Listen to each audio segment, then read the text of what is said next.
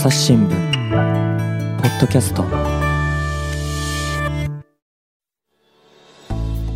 朝日新聞の神田大輔です、えー今回はですねデジタル機動報道部からおなじみ当エリカ記者に来てもらっております。当さんよろしくお願いします。よろしくお願いします。さて今回どんなお話でしょうか？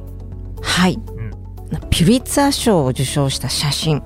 まあ、いろいろ過去ありますけれども、ナパーム弾の少女と一般に言われる写真うんうんで、それを聞いただけでイメージできたりしますか？神田さん。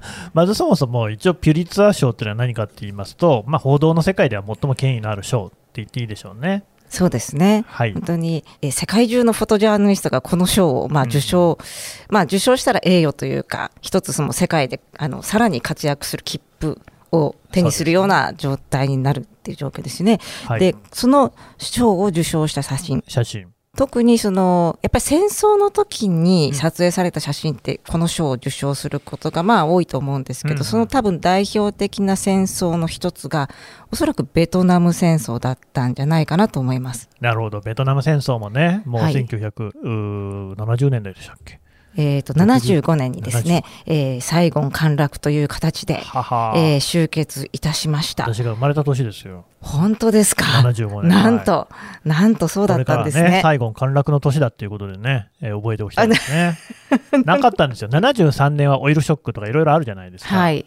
75年何かなっていうのはピンとこなかったんですけど、あいやいや、もうれこれはもうベトナム戦争終結の年として、これからは。歴史的なね。そうですね。はい。まあ、ベトナム戦争って何かっていうのを少し、ね、おお話しした方がいいのかなと思うんですけれども、あの、まあ、ベトナム戦争って一般に、まあ、米軍がベトナムで戦ったイメージが結構あると、ような気がします。うんそれは多分、ハリウッド映画の影響かなって。まあ、たくさんの作品ありますね。はい、プラトンとかね、うんえー7月4日に生まれたとかいっぱいありました。じゃあ、米兵が行ったんだから、まあ、ベトナムとアメリカが戦ったのかなっていう、このぶわっとしたイメージあると思うんですけど、はい。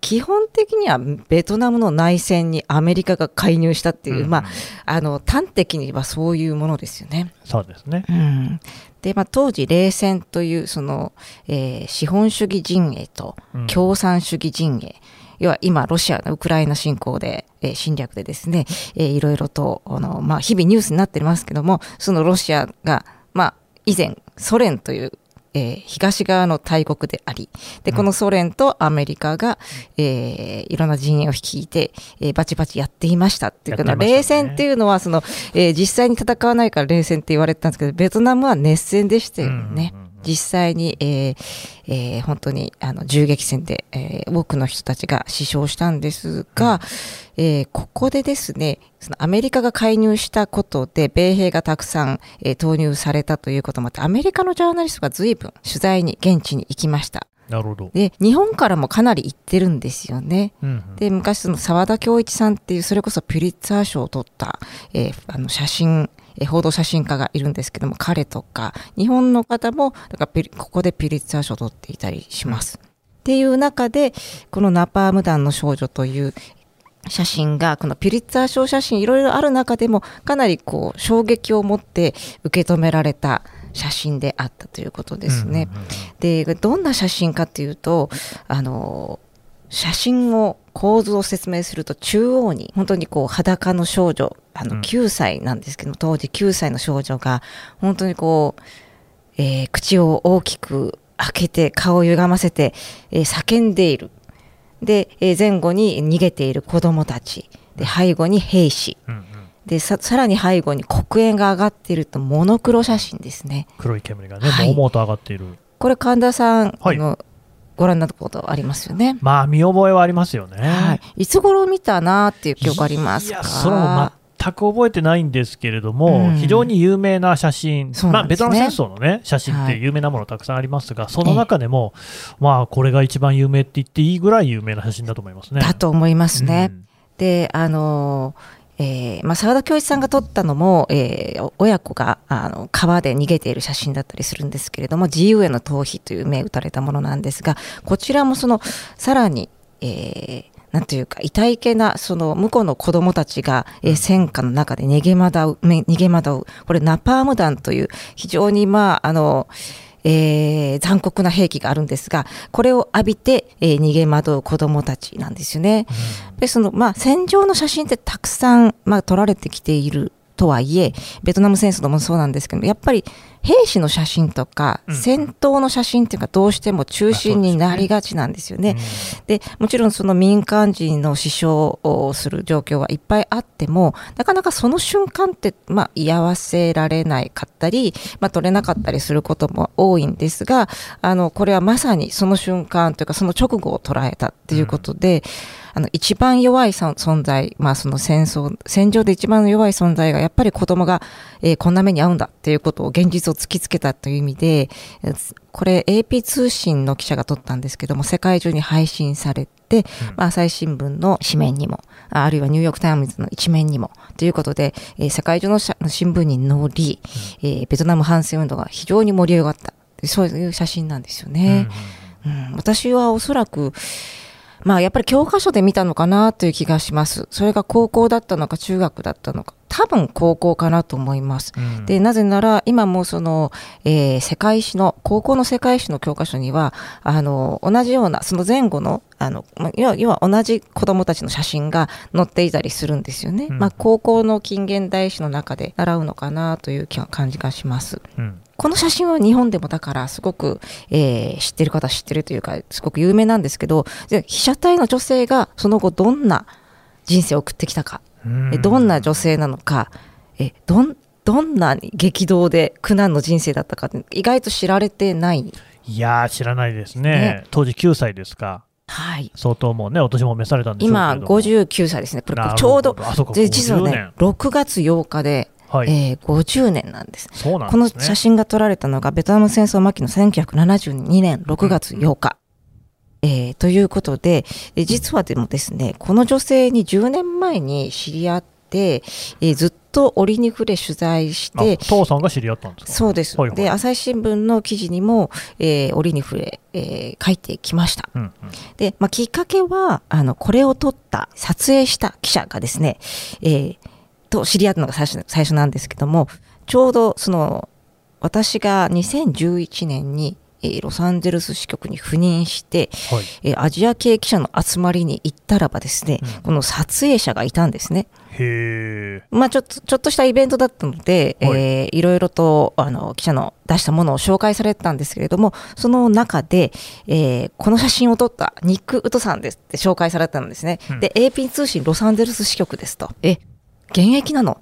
現役なの？っていうことが、ね。なんか、こう、それがまず驚いて、うん。えー教科書で見たあの歴史的な写真の、えー撮影者が、えー同じ認知の、えー他者でいるんだっていうのが、うんまず驚き。ということで、まあ、話してみたいと思ったので、えー帰り際に話しかけてみました。うんそしたら、まあ、朝日新聞ですって言うと、いや、あの、いや、僕、東京支局にいたことあるんだよって言って、へであのー今度会おうよっていう話になり、うんで、なんならその被写体の女性が来年来るので、ロサンゼルスに、えー取材したらいいよ。ほうほうで、ちょうど来年が、えーあの写真から40年だから、いろいろイベントもあるから。ということで、いろいろ取材し始めたっていうことなんですが、はいあとその知らなかった、その時初めて知った。で、そして感動したのが、その方がやっぱベトナム人記者っていう。ああそうなんですね。やっぱりそのピュリッツァー賞ってアメリカの賞なので、ですね。かつそのベトナム戦争で活躍した記者の多くは日本人もいるんですけど、まあアメリカ人が多いんですよね。やっぱ欧米、うん。まあアメリカ人だけじゃない、英国人もいっぱいいるんですけども、これを取ったのがベトナムの記者だった。なかなか意外とないんですよね。やっぱり、うん、まあいろいろアメリカの大手メディアがベトナムに入って取材しても、なんていうかそのベトナム人の記者がその自分のクレジットで写真を撮るっていうのって、まあなかなかなかったりうんね、やっぱり助手さんはいで終わったりですね。といっていう、まあ本当に、えーそこは意外といろいろ話を聞いてもあんまり教えてくれなかったりするんですけど、アメリカの記者たちも。あそうなんですか？まあ、そうなんですよ。でもでただ、ただ彼が珍しい存在だったっていうのは本当に言えると思います。あのね、ちょっとこうね、見ている、聞いているだけでも、私も特派員でしたからね、うんやっぱり海外のアメリカのメディアなんて特にそうですけれども、はい現地の記者を使うっていうことはよくあるような感じしますけどね。あの少なかったっていう感じですよね。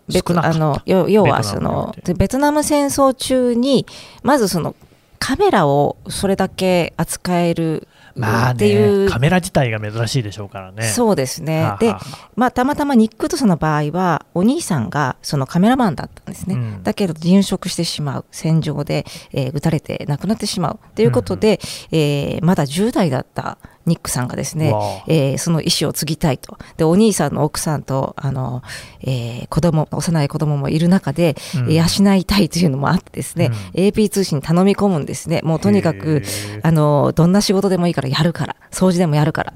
でも写真を撮りたいっていうことでうん。でいやでもそのこんな若い子戦場に出せないって AP 通信は結構まあまあお兄さんを死なせちゃってるし、うんっていうことででもあのいろいろと暗出作業からやっていくとめきめきとですね頭角を現したそうなんですよね。それで戦場にも行くまでになると。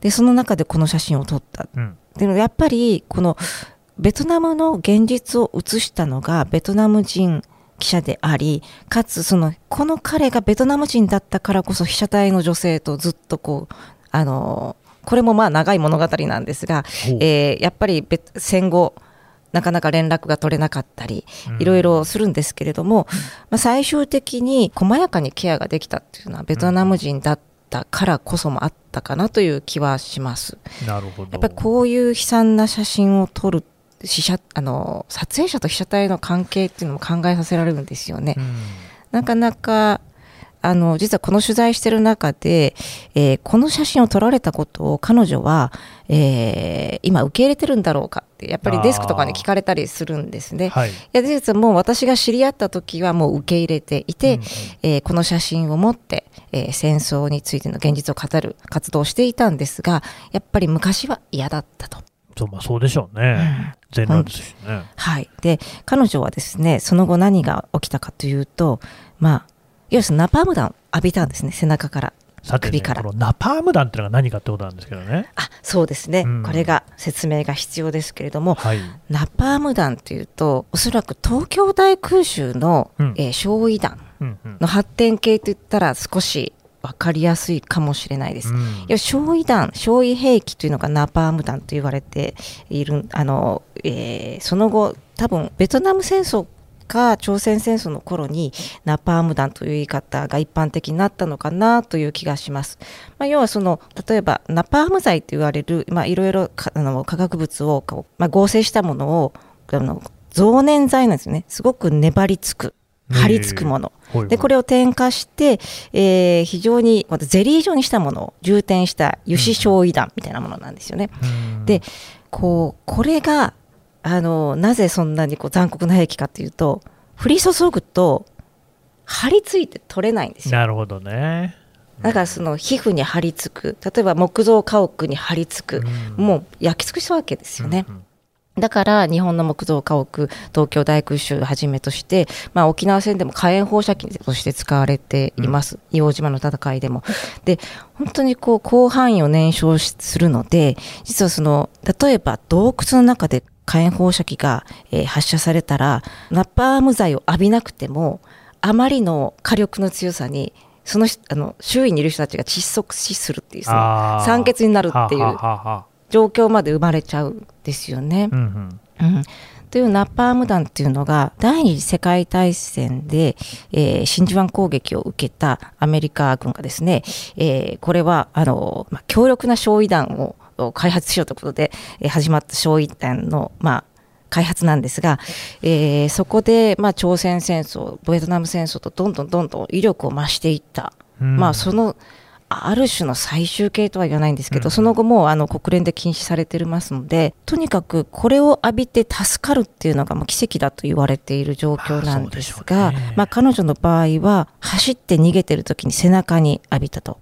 うんでだから背中と、えー左腕と首に、えー大やけどを負ったんですよね。うんうん本当にもう助からないと言われてたんですけども写真を撮ったニック・ウトさんおよび、えーその時に実は他にもいっぱい報道陣がいて、うん。えーイギリスの ITN っていうテレビ、えーテレビ局の記者もいて実は動画としても残ってるんですね、うん。その記者も含めてそれぞれ、えー彼女を助けようと奔走するんです。で最終的にアメリカ系のやけど治療の専門病院に入ってそこでその自分の、えー足から皮膚移植を受けて、えーでもそのもう本当に彼女がその時の治療を思い出すと今でもトラウマというか あのもうそっとしそうになるっていうぐらいの痛いうんもう治療だったっていうんですよね。うん、っていうのを経てなんとか助かりました。うん、でまあまあでもここまでは、まあ、想像でこれだって想像を絶するまあ、そうですね。大変さなんですけども、その後もあの苦難の人生の連続だったっていうのがあの取材でショックだったというか、うん。あのサイゴン陥落でベトナム戦争が終結してえ国外に逃げたベトナム人の方々いっぱいいたんですけど彼女は、えー一家ともとも残っているんですよねベトナムにね。うん。でで戦後何が起きたかというとまずもうありえないほどの貧窮ベトナム戦争って結局米軍が撤退して資本主義順営の南ベトナムがあの、まあ、地図から消える。でうん。北ベトナムが、えー南を支配して新生ベトナムになるっていう形なんですがそうすると社会主義国になるわけですよね。そうで。すね。うん、うん。で社会主義急速に社会主義化すると、えー町はどうなるのか村はどうなるのかって考えさせられるんですけど、まあ、いきなり国営になるのでやっぱ生産意欲も落ちる。で物がなくなる、で神田さんベトナム行ったことありますか、これあるんですよね。うん。はい。うん、うん。ホーチミンホーチミンは行ったことありますよねホーチミンシティありますよ。はいはいサイゴンとかね。はい、はい。であの、まあ、彼女があのナパーム弾を浴びた彼女の故郷でもあるところは、まあ、サイゴンよりも離れているもうちょっとカンボジア国境沿いなんですけども、まあ、うん農村なんですよね。なおそん広がってましたね。あの辺りってすごく水田が広がってませんでしたか、はいはいはいはいうんありましたありました。あのまあ、大変な穀倉地帯なんですよね、うんううんん、だから米不足になるっていうのが本来ないんですけれども、うん結局いろいろとこうあの急速な社会主義化の中で生産意欲の減退みたいなことがあって、えーまあ、人もいなくなるっていうこともあったので米不足に陥っちゃうんですよね。でうん。あの北はお米がそんなに取られ取れない。うん、で南頼みみたいなところがあった中で、えー国全体が貧窮していくっていうこととあとそのカンボジアにベトナムがあの侵攻するっていう状況がその後あり、うんで国際社会はベトナムに、えー経済制裁をするんですよね。。ベトナムけしからんと。うん。でいうことでこう物が入ってこなくなる、うんううん。ん、でベトナムの在外資産も凍結みたいな、まあ、ちょっと今のロシアとは違うあの状況があの同じではないんですけれども、まあ、そういう状況に陥る。うん彼女はやけど跡を抱えて、まあ、薬も必要だっていう。中で、まあ、超貧乏になる。うん。で彼女は実家がすごくこう実は昔は豊かだったんですけれどもあのお店もやっていてでところがまあその戦争で破壊されて、えー結局あの何もなくなるうん。っていう状況なんですよね。うん、まあそそれでもなんとか彼女はこう生き続けてたんですがはい。その中で夢を抱くんですよね。夢。自分の自分を助けてくれたお医者さんのようになりたい医者になりたいと。うんそうですか。うんうんで。ホーチミンの医大を目指して勉強して受かるんです。あすごい。うんうんで本当に大変だったそうです。もうやけどあとずっと痛いって言うんですよね。そうでしょうね。うん痛みがうん。もうあの兄弟に背中とか叩いてもらいながら勉強したらしいんですけど、えー大変だ。痛いのをこう緩和するために、うんうんで、えーそれでなんとか受かったんですが、うん。うんいきなり結局政府にその勉強する道も断たれるっていう状況になるんです。どういうことですか？うん。っていうのはその大学に入った途端にあの写真の少女じゃないかって政府に見つかっちゃったんですね。見つかった。うん。うん。でなんでかっていうと要はちょうちょうどいいと。これは反米の象徴だと、アメリカのせいでこんな目にあったかわいそうな少女、うんそしてなんなら、えー西側の方々援助お願いしますっていう、うんうんうんこれプロパガンダの道具として使われ始めちゃったんですよね。政治的な利用ですね。うん。であのーだから外国メディアの取材をどんどん受けさせられるようになっちゃうんですね。ねでしかもその、まあ、それだけならそれだけでも大変なんですけどね。自分その政府の意に反したことは言えないんですよね。ああそうか、うんなるほど。で通訳の人が全然自分の言ったことを 訳してないみたいなことがだんだん分かってきて、はい。アメリカ憎しみたいなですね。あいそういうことを言ったっていうふうに言ったっていうふうになっちゃうんですね。話してると本人は言ってなくてもそうなっちゃうんですね、でも本人があの結局助かったのはアメリカのお医者さんなんで別にアメリカ憎しとか別にね、まあまあまあまあ。そう思ってるわけではないわけですよね。ね。うん。で結局その大学も行け行ってられなくなって。そそこまでですか、うん。うん。はもうあのしょっちゅう借り出されるんですよね。あ。でなそれを聞いた最初あだったらあのいい暮らしが代わりに用意されるのか確かてんのかなと思いきや、ね。それもないんですよ。何 なんですか？結構なことですねこれはね。うん、だからあの結局一時はその政府のなんか宣伝省みたいなところで働けみたいなこと言われていやそれはなんとか断ったらしいんですけど断ったのもすごいなと思うんですが。まあまあ、なかなかねいろいろいろいろあの締め付けも多い中で、うん。えーそしたら結局あの実家の店が嫌がらせされるとかですね、へーまあいろんなことがあったそうなんですよ。そうなんですうね、ん、もちろんベトナムって、まあいあのまあ、当時のそのたまたまあのベトナム政府の役人がそういう人たちだったっていうことでベトナム全体が全てそういうわけではなくて、うん。えー非常にあのいい役人もいたりいいせあのそれそれもあったり出会ったりするんです。ですね。でするんですけどもやっぱりそうじゃない人に最初出会うとなかなかそこから抜け出せないですし当時ベトナムって配給制だったんですよね。まあ、配給って言っても配給されるものも本当にこうあの劣悪なというかうん。質の低いものがあって、まあ、社会全体として、まあ、餓死者も出るような状況だったんですけれども、だけどその例えば地域をちょっとでも移動するとその配給権がもらえないみたいな。移動の自由がない移動の自由がないんですよね。であのという中でこうひ引っ張り出される 状況で、うん。えー配給権がないところでホーチミンに実は住んでないから配給権がもらえないとかですね。だから結構ですねそのなんというか外国メディア取材の時に出るレセプションの料理をちょっと食べて食いつないだりですね。すね。なんでそんなことになるのって話なんですが、ね。ただまあそのベトナム政府の役人も超超超発給なので あちらも余裕がないというですねそうなんですうね、ん。でまあ実はその、まあ、そういう状況もの末にですねはい。彼女は実は亡命してるんです。亡命してたんですか？亡命してるんです。どこへ？カナダです。カナダ。これがですねこれもあの朝日新聞の記事に過去書いてるんですけれども、はい。あのそもそもそのまあいろいろ取材してた中でいや亡命してカナダにいる。でか亡命ってどうしたの？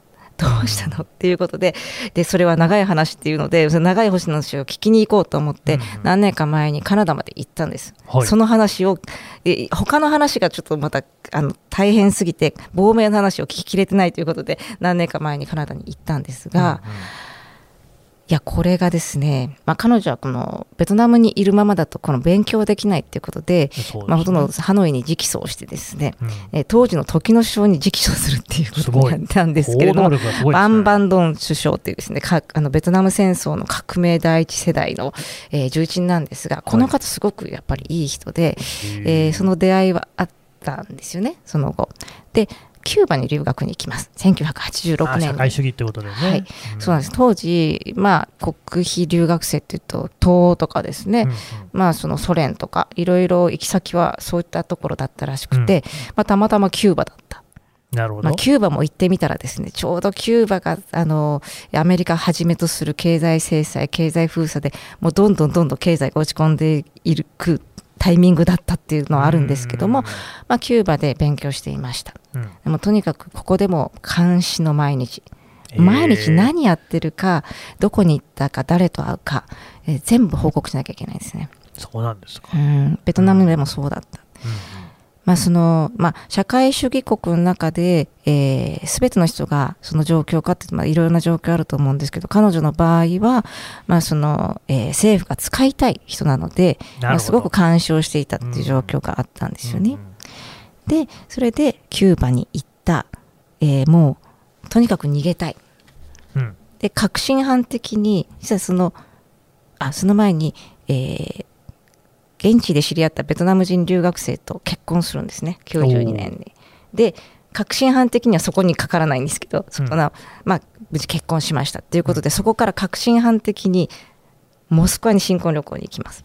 うんそのモスクワの新婚旅行の帰りにうん乗り継ぎ空港のカナダで亡命するんです。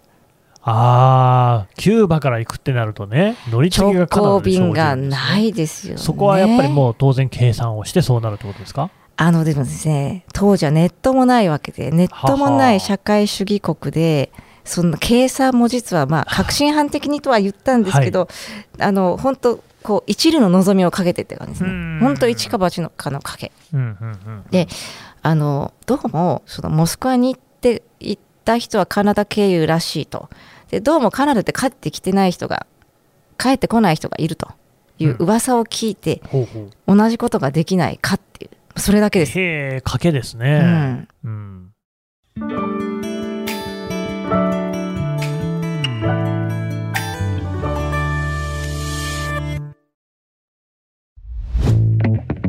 メディアトークパーソナリティの真田亮です。SDGs シンプルに話そうをお聞きの皆さん、朝日新聞ポッドキャストには他にも番組があるって知っていますか？メディアトークはメディアの今と未来についてじっくり言葉を交わします。何を伝えるのか、どうしたら伝わるのか、本当に必要なのか。コンセプトはあなたとメディアの未来をつなぐ。一緒に考えてみませんか？アプリからメディアトークで検索してください。あのーでカナダの北東のもうものすごく寒い島ガンダーっていうのは島ニューファンドランド島というところにあるガンダーという空港があるんですけどはい。そこがですね特に当時その冷戦下で東側の便のその経由地になったんですね。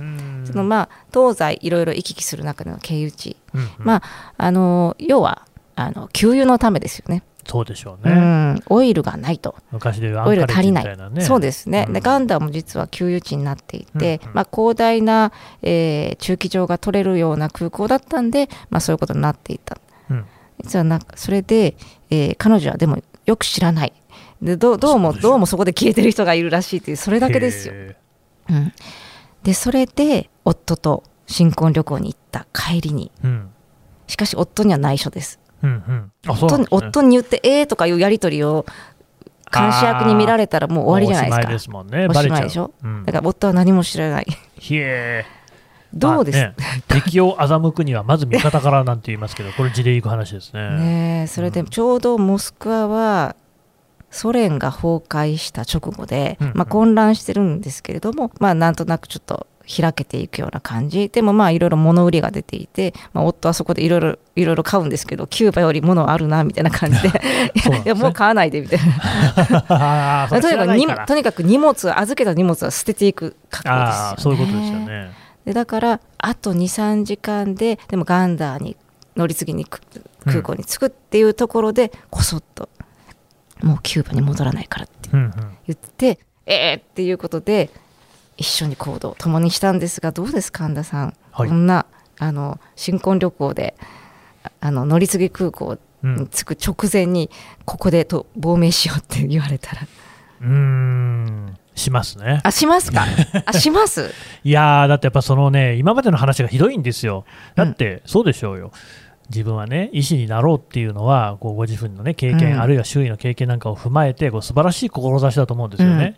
にもかかわらず、それをね、勉強したいのに、させてもらえないと。うん理由が、プロパガンダとして使うためだってわけでしょ。うんしかも、プロパガンダとして使うんだったら、給料をこうね、なんかくれるとかあったら、まだしも、それもない。うん。ね、なんかその、レセプションで食いつなぐみたいな、食うや食わずの生活っていうんでしょ？はい。そんなとこにいられるかって話ですようね。ん。まあまあ、キューバにね、その後行けたのはともかくとして、ともかくとして、また戻んなきゃいけないし、そもそもはい。キューバにいても監視の目があるっていうんじゃね、はい。そう、何のために生きているのかっていう話にはなると思いますよ。キューバももうそのどんどんどんどんその、まあ、ソ連も崩壊するって中で、うん。もうあのアメリカからもう経済封鎖ってことで物がなくなる。どんどんあの時こう GDP 伸び率もどん底になるぐらいにもう落ち込んでたんですよね。うんうん。でだからもうあの電気ガスも足りない。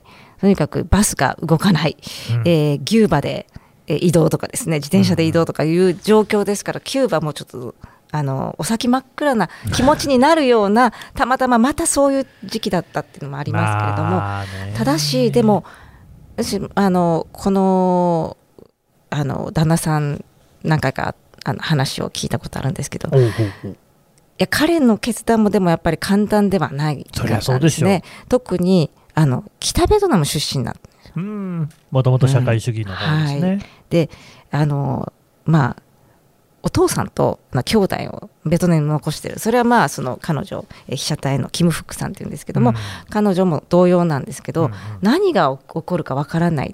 特に社会主義国主であるあの社会主義体制下で生きるのが長かったわけだから、うん。ちょっと自由が何なのかって分かんないですよね。すよね。だからえ？みたいなですね。最初はちょっと抵抗するいかに愛するね妻とはいえ、あのただでももちろん置いていけないからででも彼女を止められることもできない。うん。止めることもできないからあのじゃあこうしようって最初こういうふうに言うんですよ。じゃあ君は止められないだろうから君はここでなんとか残ってみたらいいと。でその後うまくいったら僕を迎えてほしいと、でもし捕まったら僕もそこに行くと。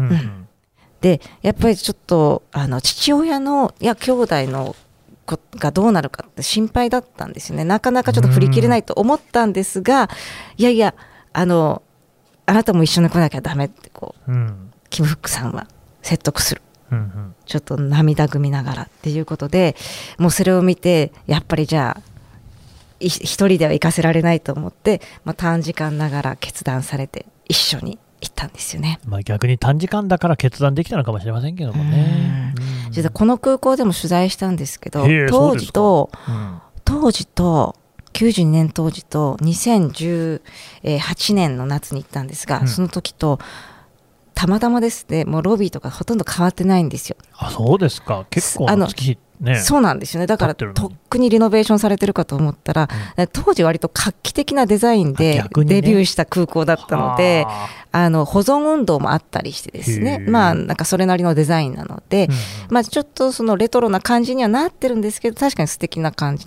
なので、え実はほとんど、えー空港の人に聞くと w i f i の看板以外変わってないっていうですすねごいですねすごいですよね。それもいやいいことじゃないですか、ね。それはそれでね。それででも最初 CEO の人に話を聞いてると、うん。いやでも僕はねあの当時のことをよく知らないからあの後日談として聞くんだけどねって。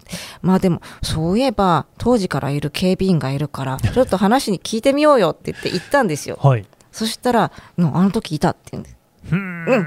まあすごいですね。そうですかって言って、はあ。それまあでもさすがに覚えてないですよねって言ったら、うんいや実はね彼女の姿を見覚えがあるんだと。へえ。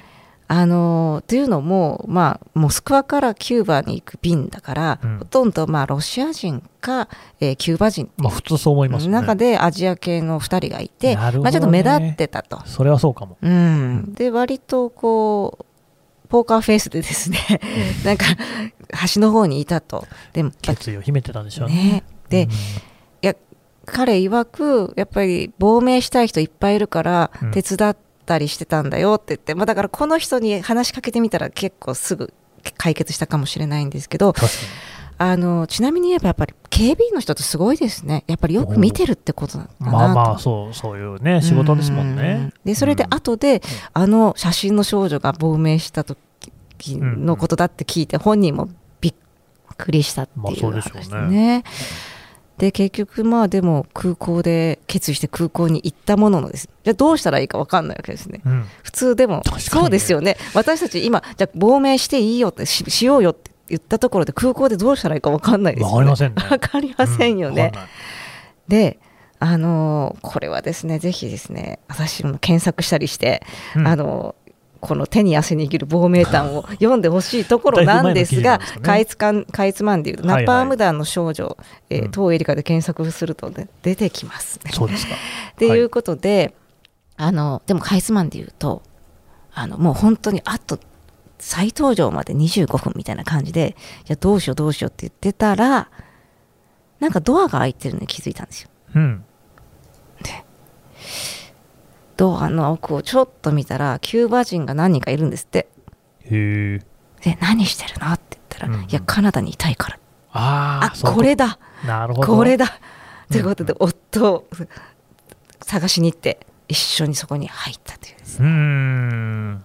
そうなんですね、うんまあでも本当にこう、まあ、そう聞くとカナダって、あまあ、カナダはやっぱり移民大国で移民を受け入れてるからって思うじゃないですか。思いますね。でもやっぱりさすがにですね、まあ、冷戦下どんどんここで亡命する人が増えてカナダ政府もちょっと絞り始めてはいたんですよね。う。ん。なんで例えば乗り継ぎの場合でもビザを必要って言い始めたり、うん。乗り継ぎビザですよ。うん。乗り継ぎだけなのに。うんうん。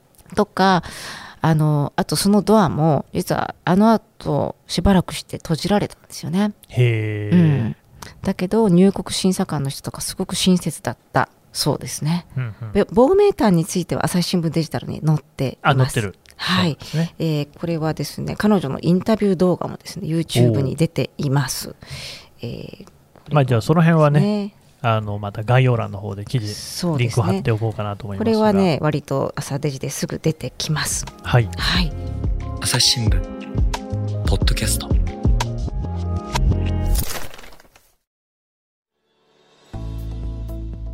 お話はつきませんが続きは次回にお届けします。はい、えーデジタル機動報道部とエリカ記者のお話を伺ってきました。じゃあ改めましてね父さんご本の紹介お願いします。はい。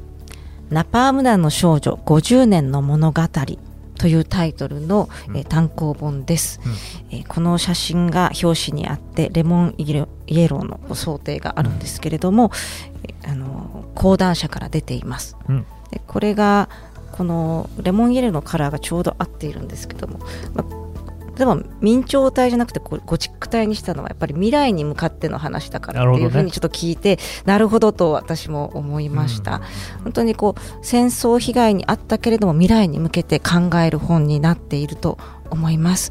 ぜひ、えーお手に取ってみていただけるとありがたいです。はいそれとね、まあ、父さんの書かれている記事何回のリンクはこのポッドキャストの概要欄からも貼っておこうと思いますので、こちらも合わせてね読んでいただければと思います。よろしくお願いしはいます、父さんどうもありがとうございました。ありがとうございますはい、えー最後まで聞いていただきましてどうもありがとうございます。朝日新聞ポッドキャストではですね、今、あのツイッター上にコミュニティというものを設けておりまして、こちらではですね、えー我々音声チームであったり、あるいは出演している記者なんかともやり取りができます。えーこれも概要欄の方からですね、えー入っていただけます。あるいはですね、お便りとして、父さんに何かメッセージありましたら、感想フォームからお寄せをいただければ、父さんの方に私は責任を持ってお届けしますので、こちらもお待ちしております。